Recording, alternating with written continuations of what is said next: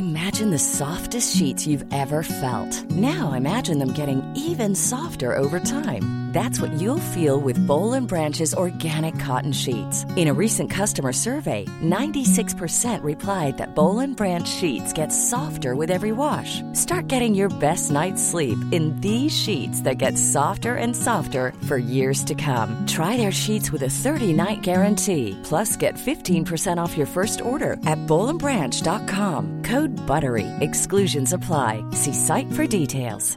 Hiring for your small business? If you're not looking for professionals on LinkedIn, you're looking in the wrong place. That's like looking for your car keys in a fish tank.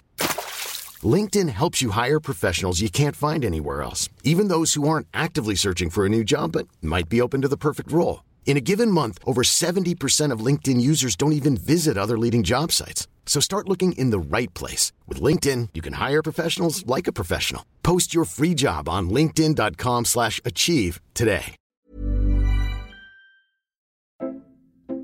From the Third Coast International Audio Festival in Chicago, I'm Gwen Macsai, and this is Resound. I heard him say, Here comes my date now. And I thought, Dear me, I was a kind of an old date. Resound is a remix of music, documentaries, found sound, sound bites, and little audio sparklers from around the world. The airwaves, the internet, we look all over, collect, curate, and play the best of what we hear. And this week, we're diving into the Resound archive to bring you an encore performance of a show we originally aired in 2011. With podcasting, we now have a seemingly endless supply of beautiful, interesting audio stories available right in our pockets. We can listen anytime, anywhere.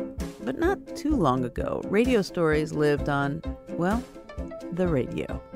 And though not many of us alive today remember it, the radio was once the center of the American living room. In this archive edition of Resound, we bring you a show about people who can remember exactly what it was like to gather around a radio instead of a TV. Before space travel, they were here. Before penicillin, World War I, and even the Wright brothers' first flight, they were here. They are the centenarians, born at the turn of the century at a time when life expectancy was only 47 years. They just kept going and going and going. Up to 95 anyway, I can tell you that. In 1999, when radio producer Neenah Ellis set out on a project to chronicle the events of the 20th century through radio stories, she looked toward the only people who had lived through it all the centenarians but she soon discovered that these witnesses to history weren't as interested in reliving the past as they were in living in the present, and the focus of her entire project changed. Without trying very hard, I was finding people who were in exceptionally good shape with great memories and people who were still active at age 100. And so I sort of pulled back and said, wait a minute, something's going on here over and above what I had set out to do.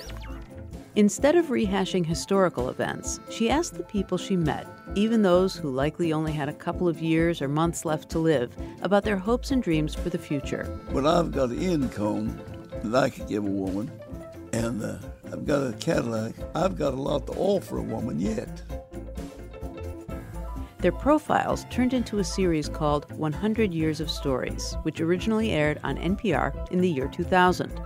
Later, the stories filled a book called If I Live to Be 100, which was just re released in hardback this year. Today on Resound, we'll hear six of the stories from the series and revisit a conversation with Neenah, who said documenting these centenarians changed her life. Before we talk about each story that we're going to play, I have to ask you a question.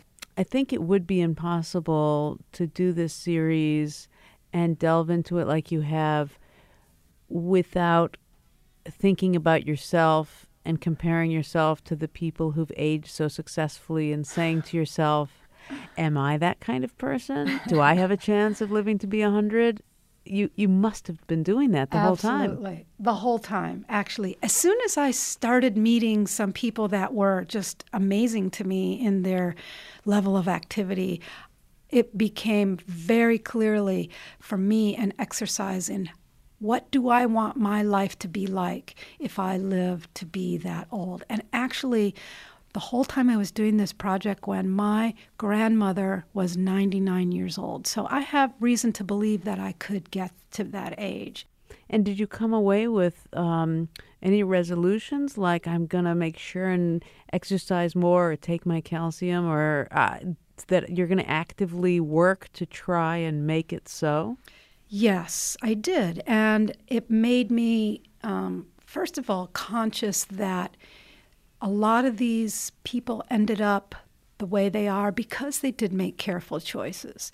Um, maybe they didn't think they were going to be 100 years old, but they were conscious of keeping um, a life for themselves that they enjoyed and that furthered their own interests. You know, they weren't just letting life take them where they would. They had sort of focused, um, they were motivated and focused on things they wanted to have in their life.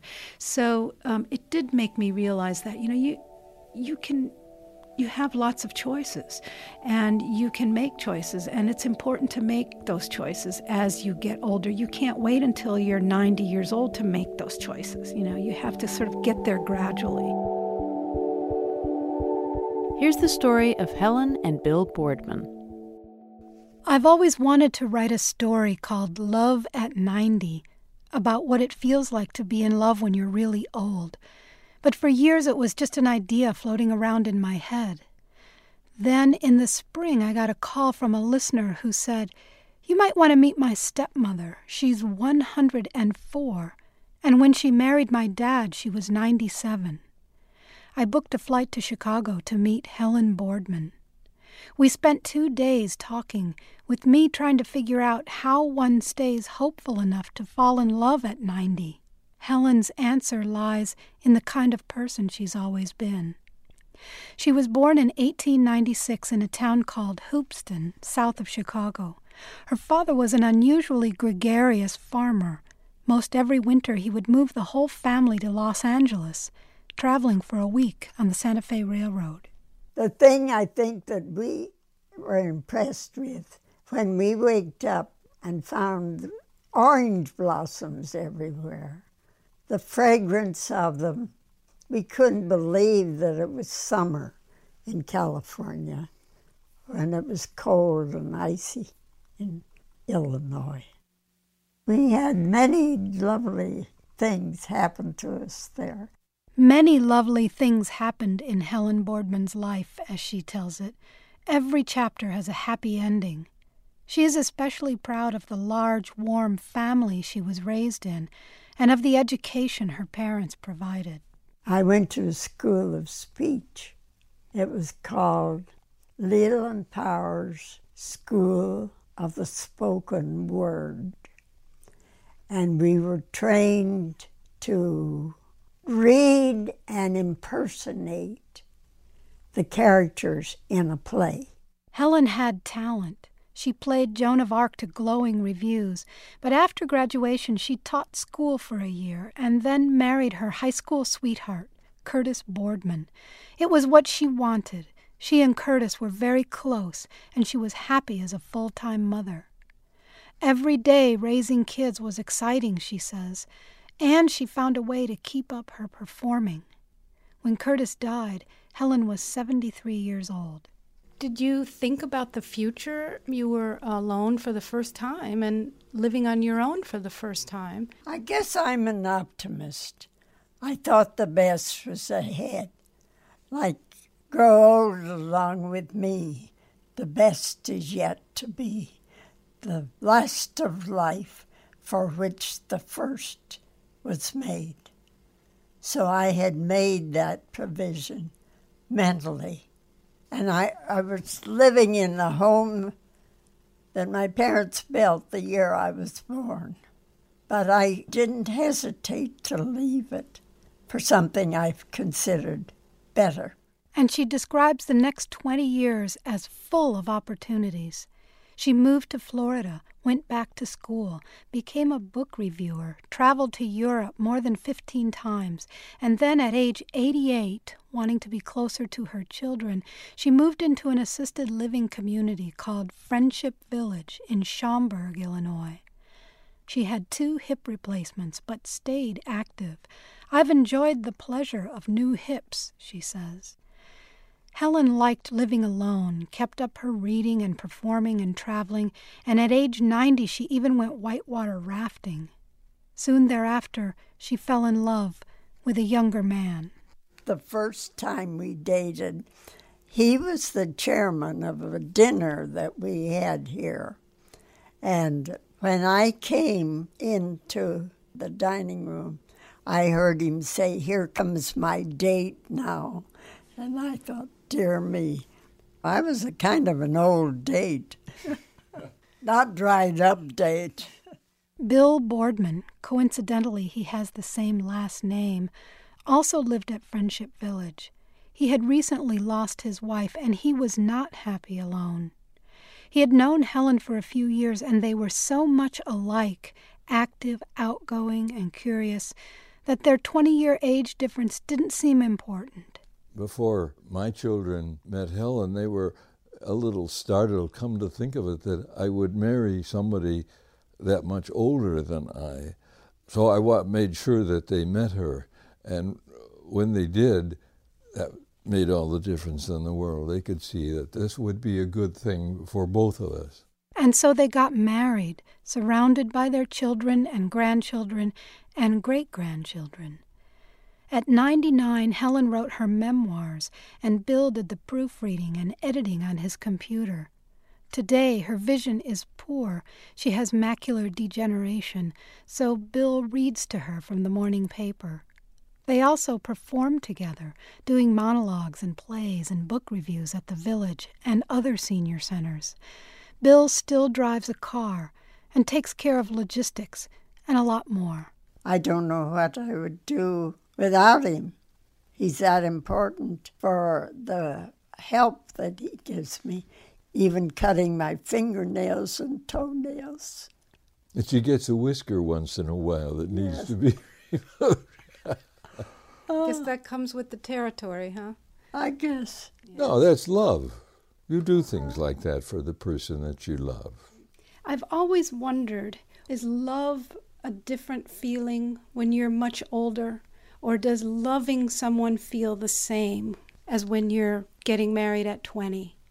I feel that you're just really mature in every respect, in your thinking especially.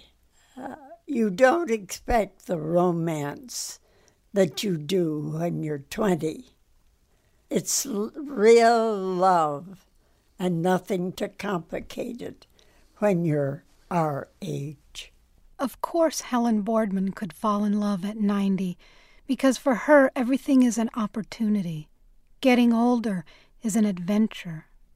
When I finally had to leave Helen, I realized she'd made me feel hopeful, which is not always the case when I say goodbye to centenarians. But happiness comes so easily to her.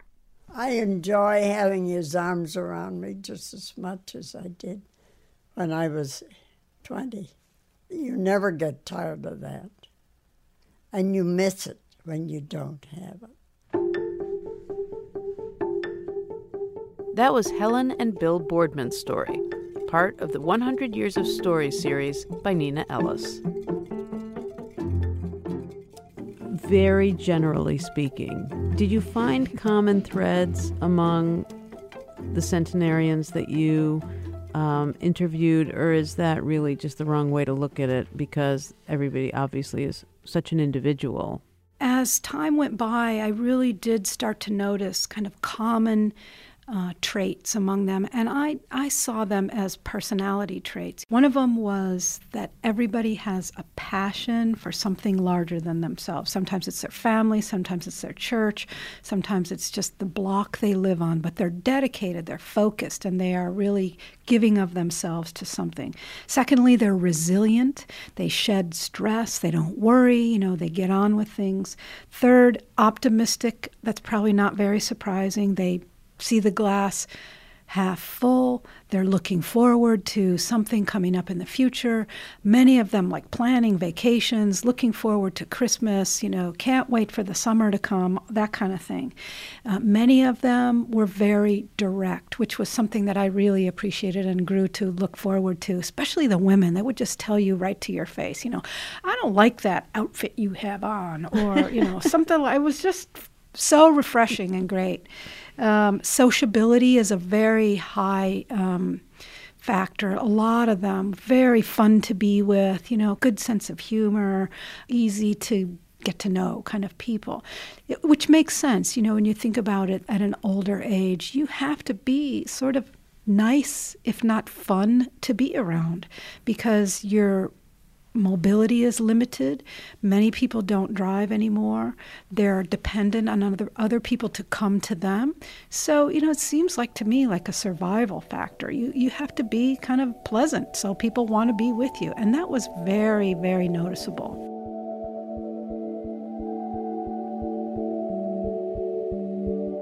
Here's the story of Ruth Ellis. Ruth Ellis has no family left, no partner, and she never had children. But she's not lonely, and the years that we are most afraid of have been her happiest. If I tell you right away how that happened, you might not appreciate the struggles of her first 80 years. Ruth Charlotte Ellis was born and raised in Springfield, Illinois, where her father was the first African American mail carrier. Her family was loving, but at school she was lonely. I didn't have any friends. Why, why didn't you have friends? Mm-hmm. I guess there weren't very many colored in that school. And I had classes that would, I'd be the only colored there. And I think I was bashful or something. And the teacher called on me for something I'd tell her I didn't know. But I knew the answer, but I didn't want to get up before the class. One teacher slapped me because I was so stupid. Old Lady Powers. I told my daddy. So he came over to school and bawled her out. I didn't have too much of a childhood. My gym teacher, she's the only one paid any particular attention to me. She took interest in me. In high school, she had a secret crush on her gym teacher. And gradually Ruth began to realize this about herself she was gay. She never tried to hide it, but she didn't talk with anyone about it either. Ruth graduated from high school, worked a number of jobs in Springfield, and then in the late 30s moved to Detroit for better pay. She learned about the larger gay world and eventually found a partner, a woman named Babe. They bought a house together, and Ruth owned a small printing business. They didn't have much money, but they opened their home to young black gay men and lesbians who were not allowed in the white single sex bars of Detroit. They'd come to our house for just enjoyment. They'd bring a bottle and they'd play cards and we'd dance and play the piano. There'd be some of them that'd be good piano players. Just had a place to enjoy themselves. One fella come from the south. He didn't have any place to come. He stayed at our house. Different ones would come and stay at our house till they find something to do, then they're gone. After 35 years together, Ruth and Babe drifted apart.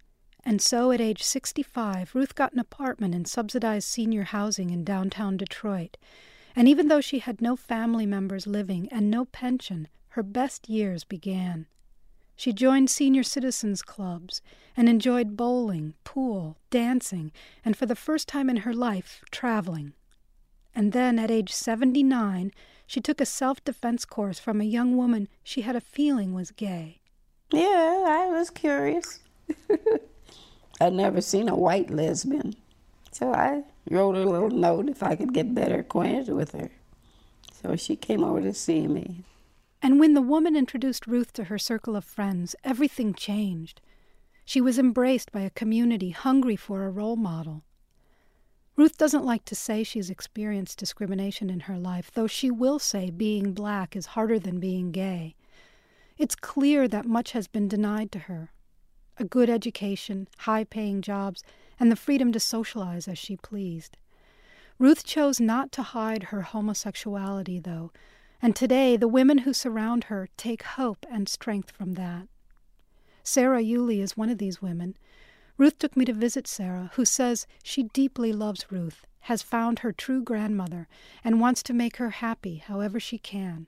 I think at first, for, you know, five or ten years, the main thing I did was make sure that Ruth could get to an event if she wanted to go. If she wanted to go to the National Women's Music Festival or just to a coffee house, we'd make sure somebody would pick her up and that she'd get to go. And we also work on trying to take care of Ruth's dreams. Like about, I don't know, 10 years ago, somebody said there was a conference in California for black, gay, and lesbians. And Ruth said, Well, I think I'd like to go to that. So we raised money, and she and a companion went to that conference.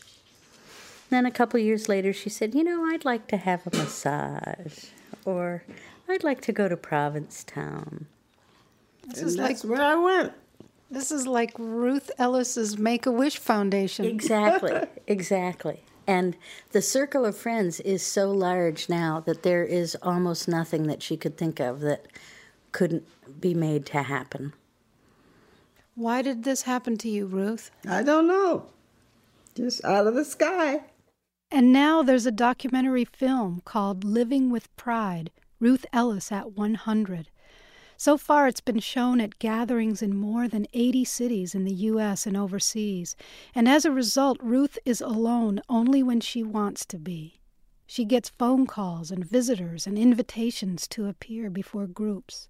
I went with Ruth to one of these events at Michigan State University, where a classroom full of mostly 20 year old students watched the film. Afterward, when Ruth was before them ready for questions, there was silence. Later, many of them admitted they were afraid of older people, and none of them, it turns out, had talked with anyone aside from their grandparents over 60 years old. They stared at Ruth, a messenger from another century. Now, don't be bashful. I'm just an ordinary person. I would like to know um, I think most of us in here are social workers, and I wondered what you would like us to know um, from your experience with social workers, what would you like us to know? I would like for the young people to take more interest in some old person. There's a lot of old people that have lost their families, they don't have anyone. And I think if the young people would just pick out one person that they could go visit, take them to a show or to lunch, or something like that, I think they'd appreciate that very much. I had a friend that lived to be a hundred. Then she decided that she was tired, and she just stopped eating till she passed. So I don't want to get that tired. I, I want to live as long as I can. Ruth Ellis has gone from being a shy little girl with no friends to a wise elder, an inspiration. It took nearly a hundred years, though, and on some days she says she is tired of living. But at this moment, as all these young faces smile at her, Ruth is radiant. She practically inhales their energy, and it makes her just a little bit bold. What do you think about sex education in schools? you got me there, honey. You got me there. One thing, I think we uh, deal with sex too early in life. You have plenty of time to have sex. Up to 95 anyway. I can tell you that. Ruth is still traveling and looking forward to her 101st birthday. Ruth Ellis's story was produced by Neenah Ellis. No relation. Six months after I met Ruth, uh, she passed away. And she pretty much stopped eating. She had a heart condition. She went in the hospital. She said, I want to go home. I want to go home. They brought her home, and she died at home. And uh, over the course of her dying, which was a week or so, she was never alone. They had a rotating uh, list of people who were with her 24 7 and attended to every need. So here she was, somebody with no family of her own, no children of her own. Her own biological relatives had shunned her because of her sexual preference when she was uh, a young adult. And, you know, she made a community for herself. She was also very outgoing and uh, at the age of 100 spent a lot of time in Detroit going to senior centers to visit with the quote unquote older folks. You know, she was um, very focused on seniors and how we could help seniors. And she lived that dream. She brought young and old together. It was. Um, I went to her memorial service. There were more than 300 people there. It was very uplifting.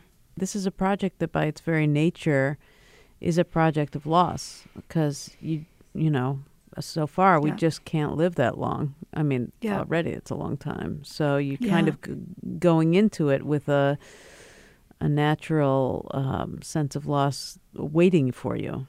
But, you know, I really didn't think about that when I started.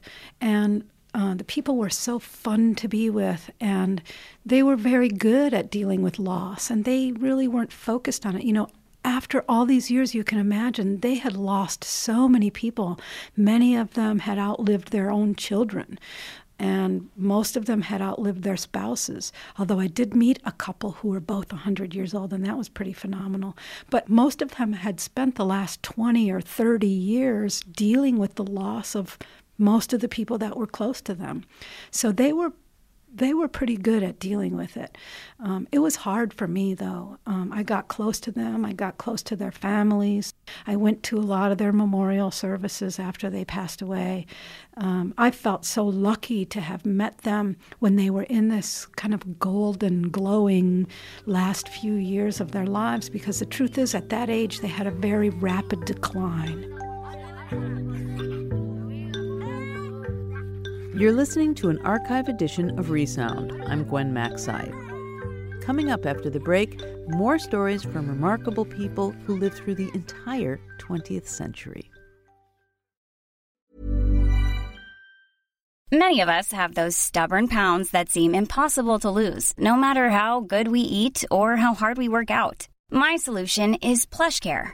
PlushCare is a leading telehealth provider with doctors who are there for you day and night to partner with you in your weight loss journey. They can prescribe FDA-approved weight loss medications like Wegovy and Zepbound for those who qualify.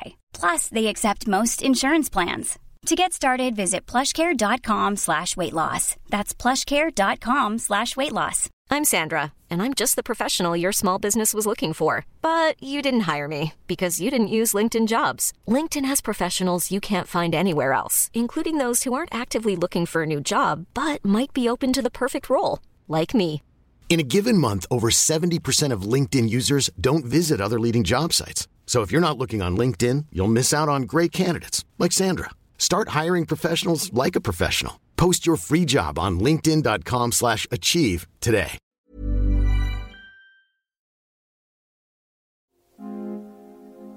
You're listening to Resound from the Third Coast International Audio Festival in Chicago. I'm Gwen Macsai.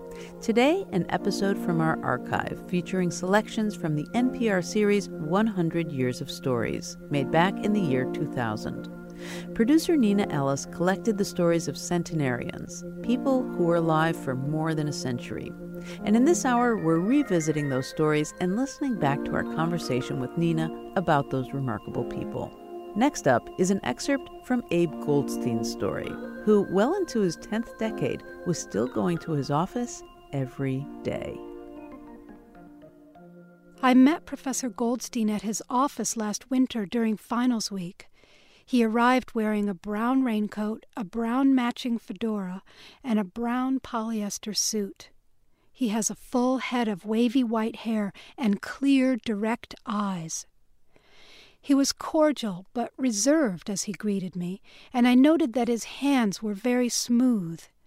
Silently, he went to a filing cabinet, lifted out a business law textbook, and sat down at his desk, ready for his first tutoring appointment with a student named Anna. You got lunch for me there? no, I'm sorry. Uh, I'll wait till you bring it.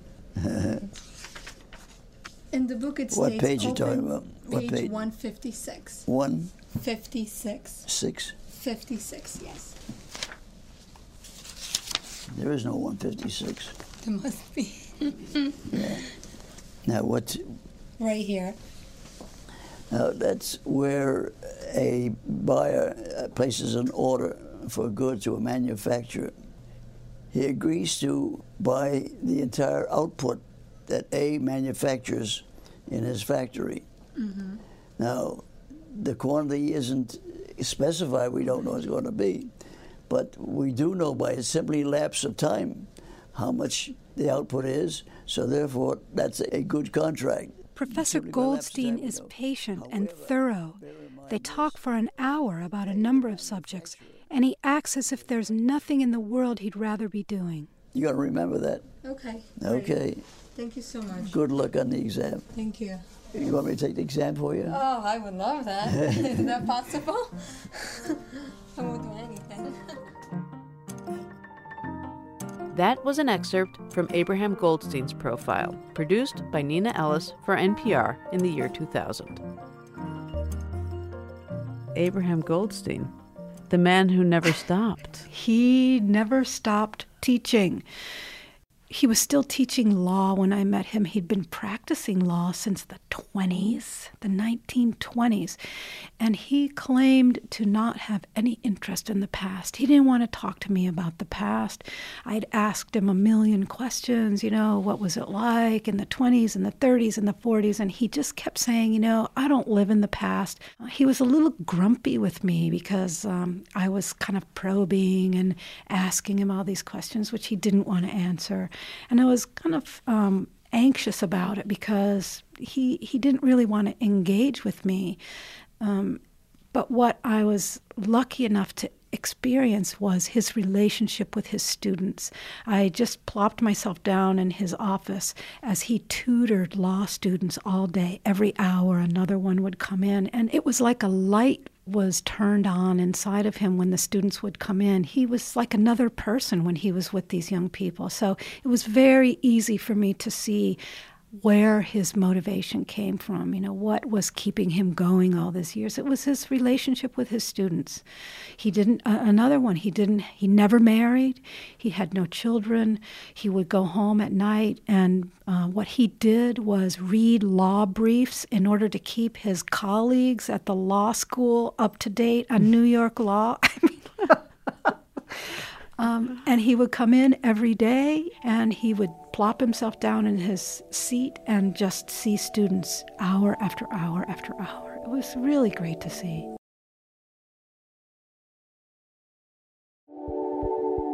Here's the story of R.L. Stamper. R.L. Stamper is a cowboy and a preacher. He came to Indian Territory 95 years ago and still lives on the same land his daddy bought east of Tulsa.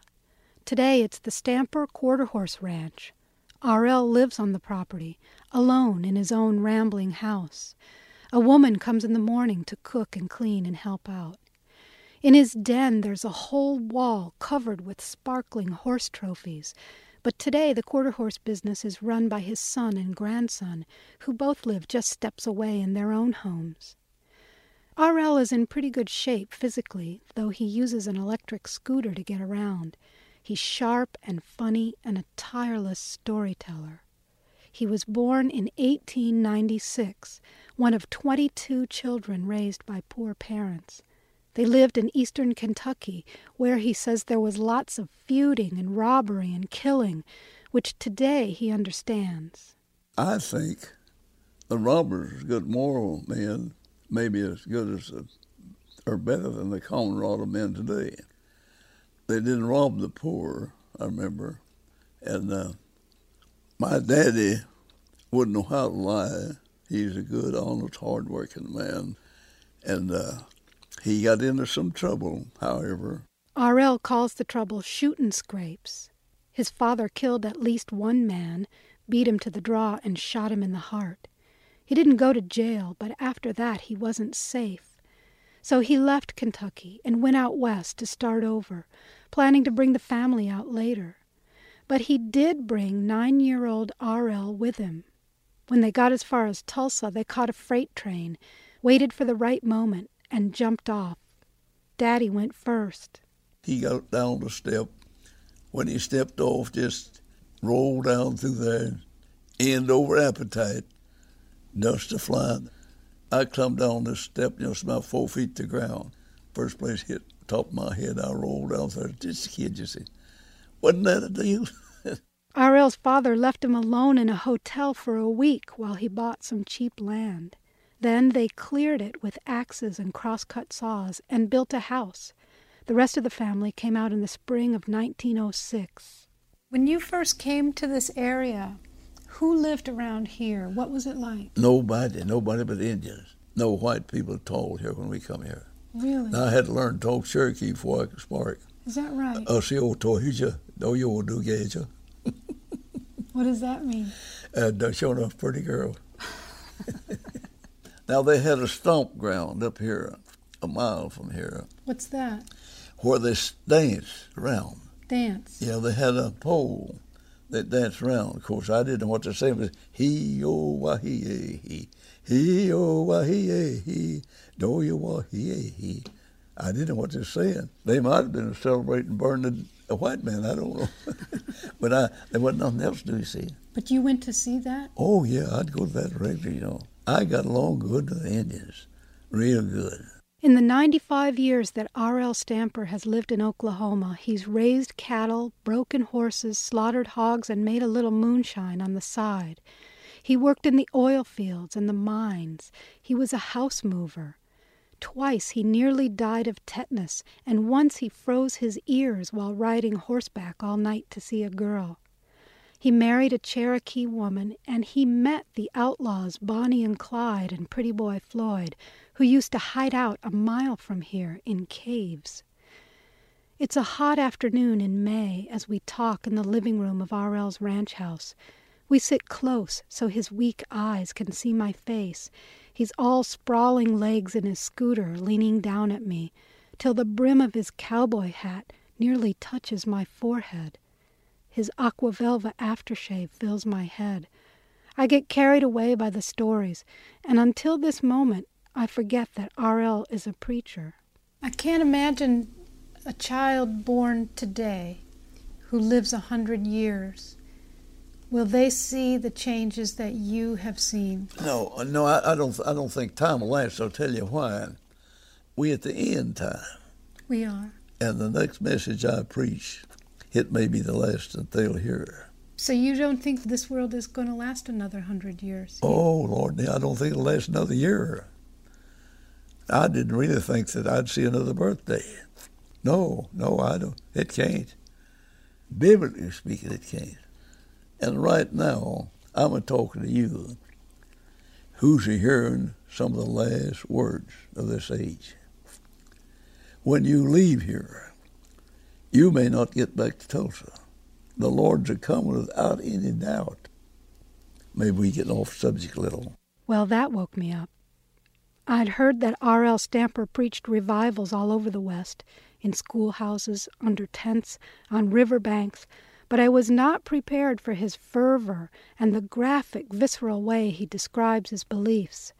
The devil, he says, is sneaky, like a cat who slips in and lowers the hammer on you.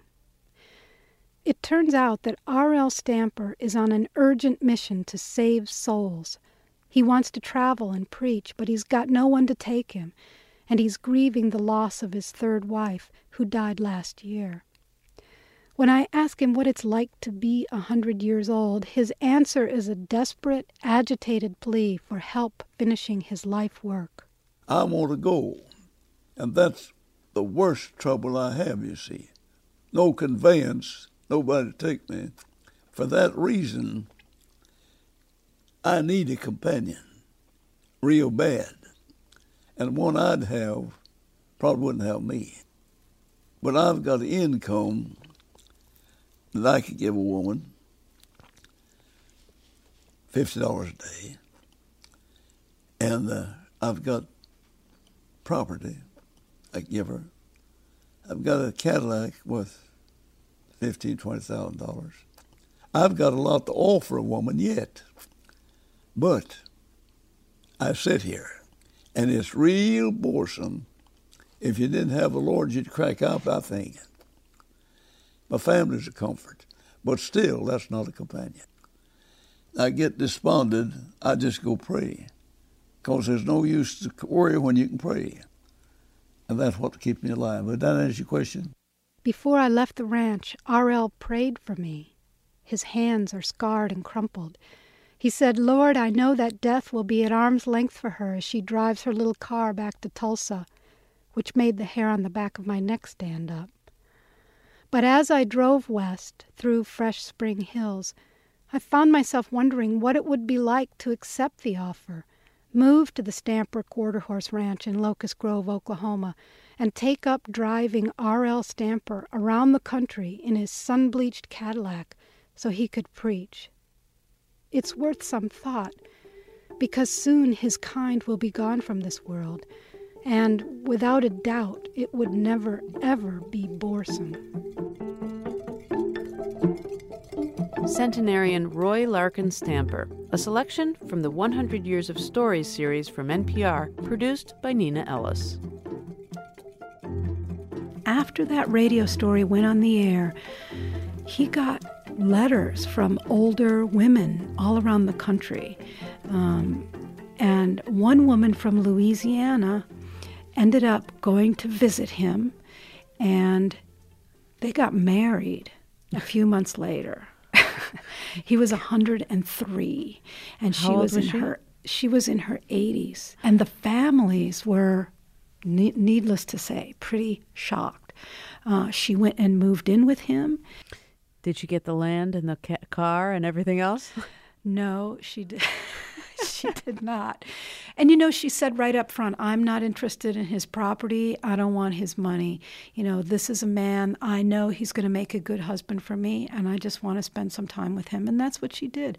The families were pretty nervous about it especially his family you know because he he had a big ranch and they had a lot of property and a lot of cattle and a lot of horses and um, you know his son and grandsons were pretty nervous about it but it all worked out How long were they uh, married? I think they were married about a year, maybe not even a year, and he passed. And she ended up going back to her family in Louisiana. But, you know, they, the time they were together, who's to say that they shouldn't have been married? You know, they had a great time. They were both um, great companions. They, uh, she was able to enable him to get out more because she um, was very sociable, very fun loving. They were unafraid. They were unafraid.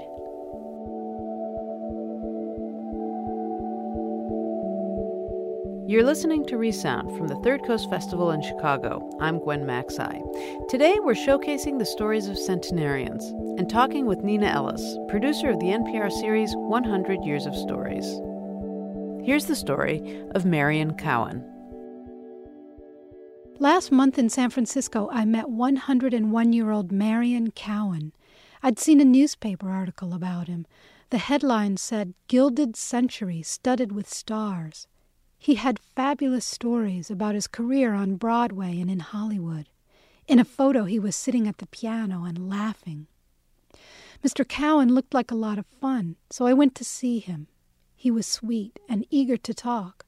He told me stories about the 1906 earthquake and about being a stowaway on a ship to New York in 1920, where he worked with a famous playwright and director named David Belasco. And what kind of um, productions were to be found at the Belasco Theater when you got there? What kind of shows were they? I would have to do a lot of thinking. Uh, There were the regular Broadway plays that were put on every year, but that was a long time ago. Did you have favorite stars that you liked working with better than others? Well, I knew some of them very well, like Clark Gable and oh, what was the woman who was very famous. She lived down at uh, off the coast of South America. Claudette Colbert. Soon after I arrived, I realized that I'd come too late to hear Marion Cowan's stories. He repeated himself a lot, and he couldn't remember many things from his past.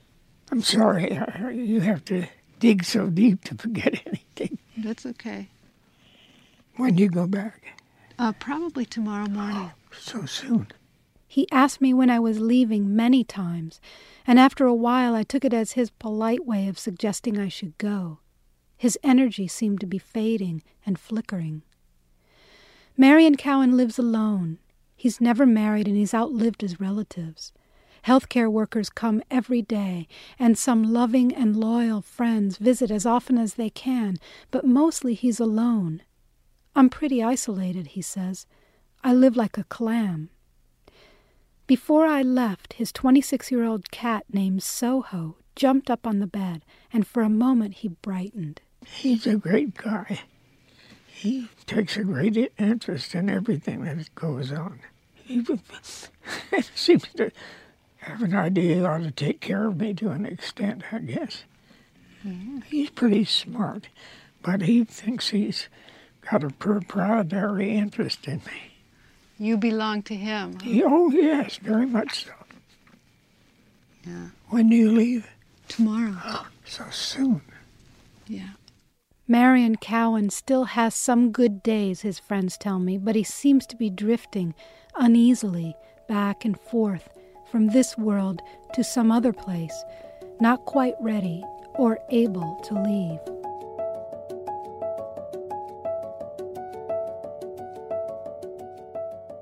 Marion Cowan's story was produced by Neenah Ellis.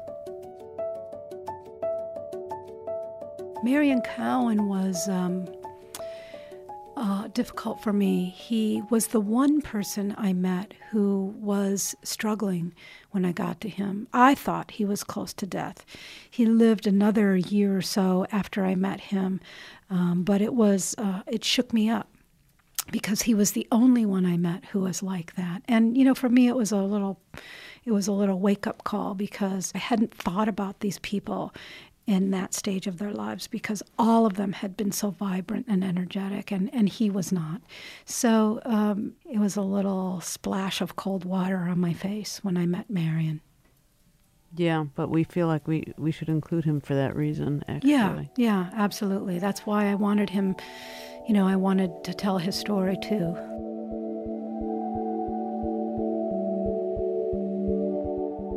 Here's the story of Anna Wilmot. Anna Wilmot lives alone in a small wooden house on a lake near Westfield. She's small and fair, her eyes are blue blue, and her hair is now red. Inside the house, as she shows me around, her movements are quick, though she often refers to her poor old legs. Here's her daily routine. She gets up early, eats a big breakfast, does some stretching, and then settles down in her favorite chair. Anna is a reader, romance novels and mysteries mostly. There's a deep silence in her house. She doesn't care for the radio or television. Around noon, Meals on Wheels arrives. It's my meal. It's hot. You want to eat it? Not now. well, maybe you'll have it later. Maybe. What kind of a sandwich? Looks like ham and cheese. Is it? Yep. Want to take this with you? Nah. Why? No, I don't want to eat all your food. You, I got loads of it. Take it with you. okay. In the afternoon, Anna reads some more, answers the phone, which rings a lot, or gets out of the house altogether. Her friends and neighbors of all ages take her grocery shopping, invite her to birthday parties, bring their kids by to say hello. She says she's able to do everything she wants to do. Sometimes she drives her car. It's a well traveled Dodge she calls her jalopy. And when the weather's warm, she goes out on the lake in her rowboat. She proudly shows me her bicep. On this day, Anna and I talk and laugh all afternoon. She finally convinces me to eat her lunch and then tells me about growing up in a large family. She played basketball and taught swimming. We were outdoor kids, she says. Anna described her marriage, the deep fear they felt during the Depression, and how her son wrote her every day during his service in World War II. She still has all the letters. Anna is cheerful and funny, but as she talks, what she misses most in her life creeps in her two best friends, her husband and her younger brother, Louis.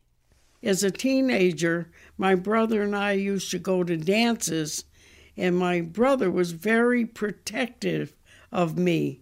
He'd look the feller over, and if he didn't like his looks, he says, You can't go with him. I said, Why not? He says, I don't like the way he looks.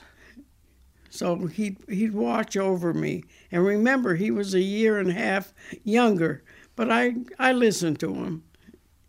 And uh, when he died, he was 93 and uh, quite a healthy man.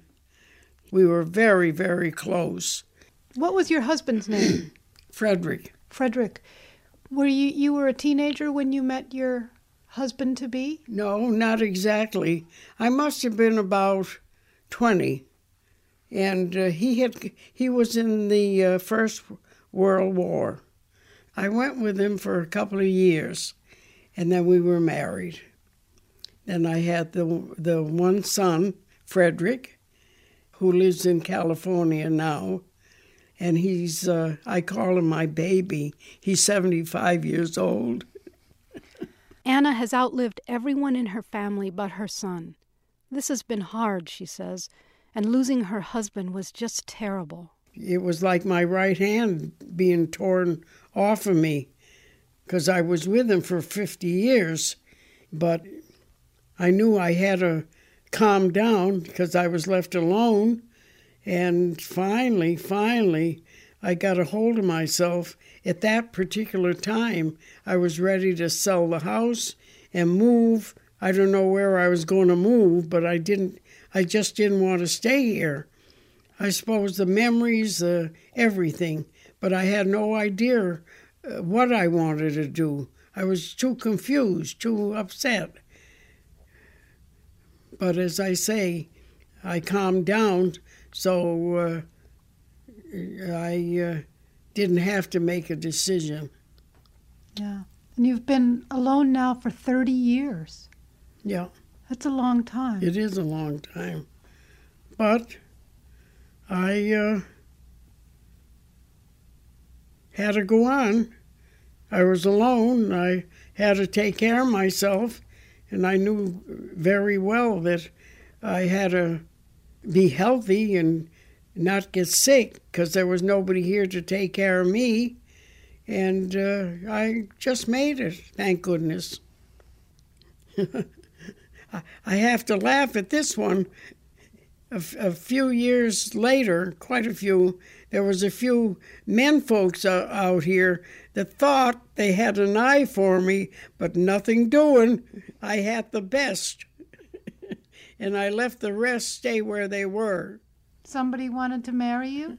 Oh, I don't know whether that, but they wanted my company. So who knows? But I didn't give it a chance. Why not? I, I just said I had the best. I didn't want the rest. Anna's son, Frederick, is retired now and lives near his own children and grandchildren. But he calls his mother often and every summer comes to visit and stays here on the lake in the house where he grew up.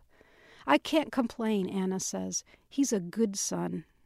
My son is after me all the time to give up my home here and move out there with with uh, them, but I don't want to go. I like my home here. I'm happy, and I've made loads of friends, and uh, I feel secure. And if I went out there, I know I'd love to be with my son and daughter in law, but uh, not as much as I want to remain here, and I certainly will as long as I can. In the late afternoon, Anna takes me outside. We collect the mail and then go around back to look at the lake. Her husband built this house, and her family had a cabin nearby when she was growing up, so this is her lake. No person in her life has lasted as long. Sometimes, if it's warm and foggy, she surrenders all her clothes and swims in this water she has known for a hundred years. She says she's not lonesome living here. And what I do, I come out here and I sit in the in the sun. Isn't this nice? Yeah. What a nice And view. when, and when you get out here, no interference, nobody's around. There's not another soul. I love it. I don't want to die. I want to stay here. I'm going to be cremated. I want them to throw my ashes in the pond, but I'm warning everybody don't eat the fish. They might be eating me. True.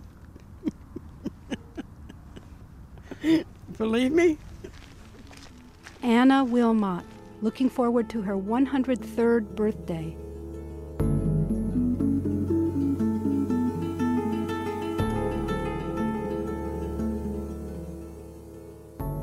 Anna Wilmot's profile was produced by Neenah Ellis for the NPR series 100 Years of Stories. Today on Resound, we're listening to the stories of centenarians and talking with producer Neenah Ellis. Anna Wilmot lived to be 111 and uh, eventually went to live with her son in the Philippines. And I had a phone conversation with her on her 111th birthday, but she passed away shortly after that, and I'm not even sure she knew who I was when I talked to her on the phone. Most of them have passed away. There is one woman that's still alive. Her name is Louisiana Hines. To my knowledge, she's still alive. She was still alive a few months ago. She lives in Detroit. She's 111 years old, and as far as I know, still living in her own home. That's impressive. Yeah, yeah. Um, in which in in which story did you find the most hope? there was some kind of hope in, in every one of their stories. Helen and Bill Boardman, they got married. She was 100 years old. I mean, that's hopeful. Uh, same thing with Roy Stamper. Uh, Ruth Ellis found this community of people when she was quite old and, and had a marvelous last 20 years of her life. Abe Goldstein was still working. Um, you know, for those of us who love what we do, uh, that was a very hopeful situation. Anna still rowing her boat. You know, there were many stories of hope in all of these people. Um, as I said, they were optimistic. For somebody like me, who's always been kind of an optimist, um, it was it was um, validating you know, to know that that approach to life can uh, sustain you. Neenah, next time you're in Chicago, um, there is a woman uh, in my community. I don't know who she is, but you cannot live in my community without seeing her. She's probably about three and a half feet tall by now. She's just, sh- you know, she's like Shrinking. shrunk down to nothing. She's got, she's totally hunched over and she rides her bike, her oh. two wheel bike. I don't know how old she is, everywhere oh. in all weather. You know, one of the great um, rewards for me in writing this book or doing this radio series is is um, that people want to tell me about people they know. You know, it keeps coming back to me, is what I'm trying to say, and that's uh, one of the ongoing rewards of a project like this is just hearing other people's stories as much as I love hearing those stories, though, I want to say you need to meet that person. you need to stop that person and get to know them and just say hello and say, hey, I see you all the time. And I could guarantee you she's going to tell you something that's going to change you. Yeah. You know, she's going to say something that will totally alter your reality. It'll shift what you think about being old um, what you assume about being old. Um, somehow, somehow it will. After producing this series of audio stories, Neenah Ellis wrote a book of lessons from the centenarians called If I Live to Be 100. And it was just reissued in hardback earlier this year. For a link, visit our website, thirdcoastfestival.org. Grow old along with me the best is yet to be, the last of life for which the first was made. You've been listening to Resound from the Third Coast International Audio Festival in Chicago. I'm Gwen Macsai. This has been an archive episode featuring stories of centenarians recorded two decades ago. To hear more stories from radio's past and present and learn about the producers who make this outstanding work, visit thirdcoastfestival.org. Resound is produced by Isabel Vasquez and curated by Johanna Zorn and Maya Goldberg Safer. The Third Coast team also includes Emily Kennedy and Rebecca Silverman.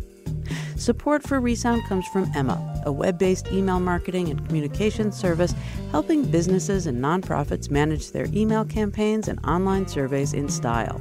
More at myemma.com. Resound is powered by Airtable, the all in one collaboration platform used by creative teams at more than 80,000 companies worldwide to manage their work their way. Learn more at airtable.com slash thirdcoast. The Third Coast International Audio Festival is a nonprofit arts organization made possible with lead funding from the Richard H. Driehaus Foundation and the John D. and Catherine T. MacArthur Foundation.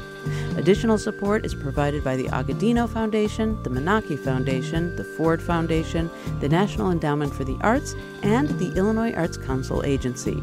Special thanks to our many individual contributors from Chicago and around the world. The Third Coast Festival, now an independent arts organization, was originally founded at WBEZ Chicago. With so much to listen to and so little time, Resound.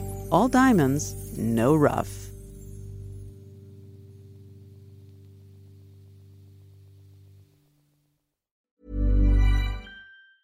Ever catch yourself eating the same flavorless dinner three days in a row?